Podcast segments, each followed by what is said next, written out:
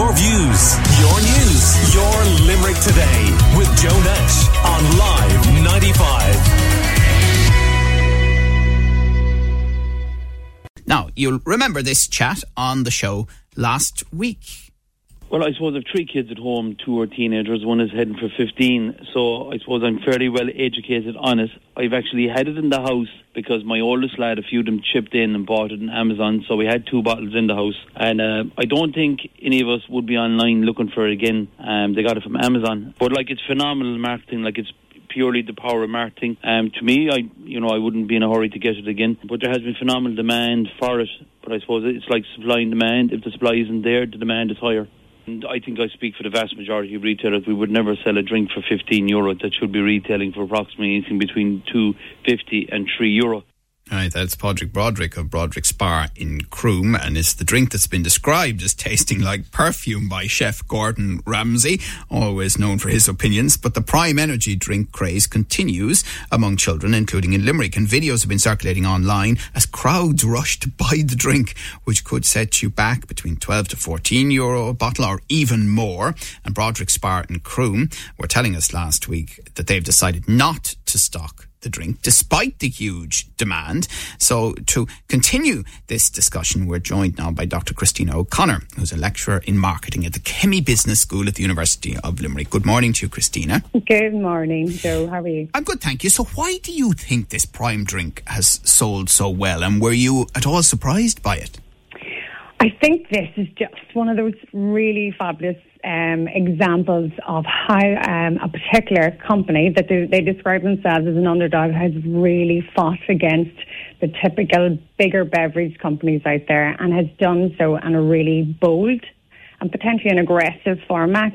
So they're not the first company to bring an energy drink or a hydration drink to the market, but what they actually have done is that they've repositioned our mindset in relation to what hydration and a sports drink looks like. So there's they have made an impact. Um, I don't think they're going to go away, and I think what they've done, they've done very well. So, from a marketing perspective, just take a look at the product that they have. The play on the name itself, Prime, is of first importance or of the greatest relevance, and they continue on with that lovely trend of like you know fun um, play use of words through their product descriptions and the various line extensions of the products they have, as well as the bold colours. And it's something like this as a marketer, and I and, and I'm very particular about this when I walk into retail. My research is very much in agri-food and small and drink. Um, when you walk along a retail setting, if a product stands out, they've done their homework they're trying to be distinctive in what they are and who they are. So the brand personality of this particular product is potentially something that we haven't seen before. Mm. And it's why it's creating sort of this this new wave of, of excitement. And then the fact that they have used these high profile influencers, KSI and Logan Paul involved yes. in launching and pushing the drink. How important is that from a marketing yeah, point look, of view? there's a really fine knack to this. I don't know if there's a formulaic approach to getting something like this right. However, there are certain ingredients that must be put into any marketing campaign if you're going to, you know, to compete with the bigger players in this field. It's very much uh, taken sort of these brand ambassadors, these faces, um, and they're like characterizations of the brand. They um, they basically represent what the brand is about. Now, whether we like it or not, we're sort of in, we're entering a very interesting culture where this need for strong, masculine, bold, confident, real image men are gathering the attention of of younger, um, you know, consumers, younger younger males, and you can see that most recently through their promotion piece with UFC, which is Ultimate Fighting Championships, where they've become the official global sports drink of the mixed um, mixed martial arts, which is which we commonly associate with Conor McGregor. You can see that um, association; it's quite strong. You know, we've had this sort of um, interesting piece recently with Andrew Tate and his sort of social media following for young males and being sort of a role model. And believe it or not, this sort of, I believe this particular product is riding on the crest of this wave. Right. And, and what's at the root of it? societally? You know, it, it, this is it a lack of I don't know understanding of of where young men sit in society these days? Is that what they're getting well, on top think, of? Or I what? think there is something really interesting here, and and I don't know whether you know this is potentially just you know as a marketer you have to sit back and look. There's great sensitivity involved when you're looking at the behaviour of your consumer base. They are so promiscuous and they, you know, our lack of attention span is absolutely there. However, they've seemed to have tapped into a, a, a very fanatical base. Um, you know, see, when you're linked into mixed martial arts fan base, that's humongous. They actually have a reach between UFC and Prime alone. They've 400 million social media follow- followers. So that's humongous.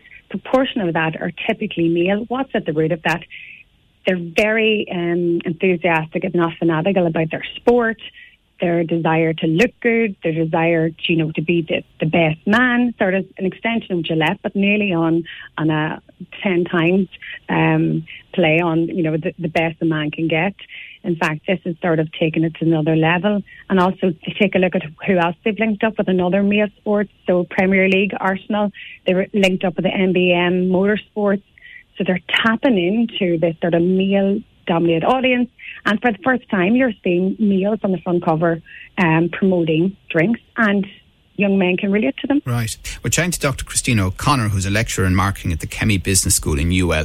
What about the old rule of thumb? I don't know if it even exists anymore that the product has to be right and then you aggressively market it. And if the product isn't right, it won't work. But I mean, a lot of the criticism we're seeing even here on our own Facebook page is, what is this? It tastes awful. Um, it, you know, how could it possibly be selling at all? Uh, not alone for what, 15 euro plus? Yes. So the principle of marketing, one of the definitions would be that marketing is about knowing the customer so well that the product will sell itself. Yes, Gordon Ramsay says it tastes as bad as swallowing perfume, and I've heard colleagues say this. However, it's not just that.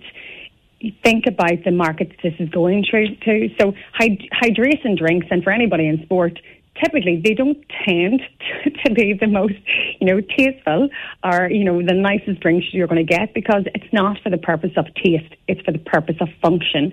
If you take a look at their website, they say that they are the first to work on filling a void where, well, they say great taste, but meets function and potentially the consumer base are looking at the But function. 15 So what can make me yeah, but what can make 500 mil? me, you know, Joe, I get that, but think about those that are in gyms. We have big, um, you know, sports gyms all over the country, personal trainers, we have CrossFit. Anybody who's engaged in that and invest, you know, train twice a day or, you know, several times a week are very in- interested in looking at the hydration and the energy side. And there's two different, very distinct markets there. And no company is going to invest in a market that they can't you know, compete in. And they are competing in two very separate, but for us as consumers, often muddied um, use of the wording sports drinks versus energy drinks because they are different for those that are actually Okay, and, and actually, there is a variation on the product with caffeine in it, isn't that right? Absolutely, absolutely. So, you know, and they often they have energy. Um, so they have those energy gels or the, the paste that you have. So typically associated with athletes who will take a you know an, an energy straw, as they have predict, uh, said on their website, where you consume that when you're high intensity. Uh, you need that quick fix to, to get those electrolytes back into the body to help people again, whether you're competing, you know, you're cycling, if you're running, or, you know, you're doing a triathlon, etc. That burns you up. Or if you're in the gym or if you're doing a hard workout. So potentially the consumer base that are just buying this for trying out the taste will eventually go. However, there will be a core hardened market, target market audience there that will be primarily those that are athletes, high Right. energy, the mixed martial uh, arts, and, and Christine, I mean, a lot of the work that you have done is real time data purchasing, the analysis of it, and it looks at what people are actually buying opposed to what they say they will uh, buy, which is interesting. I mean, what have you found?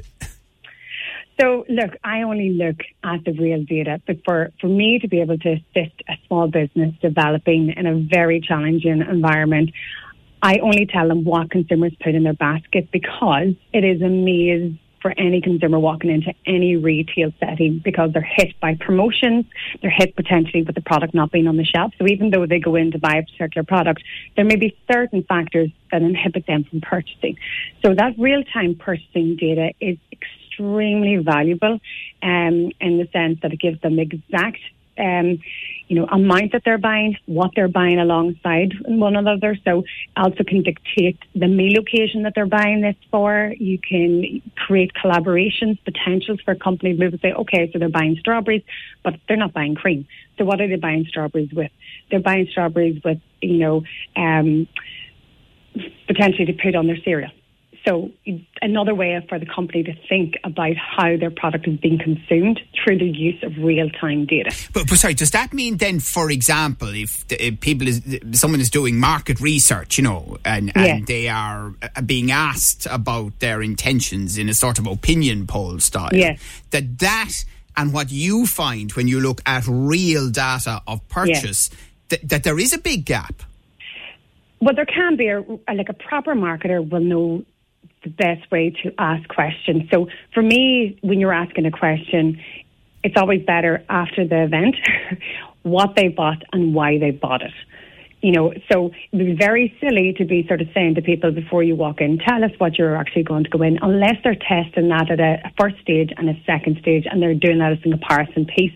So yes, there will always be a gap between what people say they buy and what they're actually going to go, go on to buy. And we know that there has been a trend towards people sitting at night after a long day at work, children in bed, and they're scrolling through phones and absentmindedly purchasing products Mm. And, you know, a lot of the time, if you had asked them at the start of the day, are you going to buy something tonight that's going to cost 200 euro? They say, absolutely not. But, you know, the, the, the circumstance which they're relaxing, they're scrolling, they see promotion, they have a time, you know, there's a time limit on that promotion, all of a sudden they're incentivized. Um, so back to your original question, there is a gap between those that say, you know, what what you say you're going to buy and absolutely what it is that you actually do buy, unless you're a very confident person and you stick true to your word. But okay. I don't know if, if, any one of us can say that. Right, that's very interesting. All right, well, listen, thank you so much for talking to us about marketing in general and the marketing around this prime drink, uh, particularly. And we look forward to continuing our conversation with you in the months ahead as well. That's Dr. Christina O'Connor, who's a lecturer in marketing at the Business Business School at the University of Limerick. More to come. Your views, your news, your Limerick today with Joe Nash on Live 95.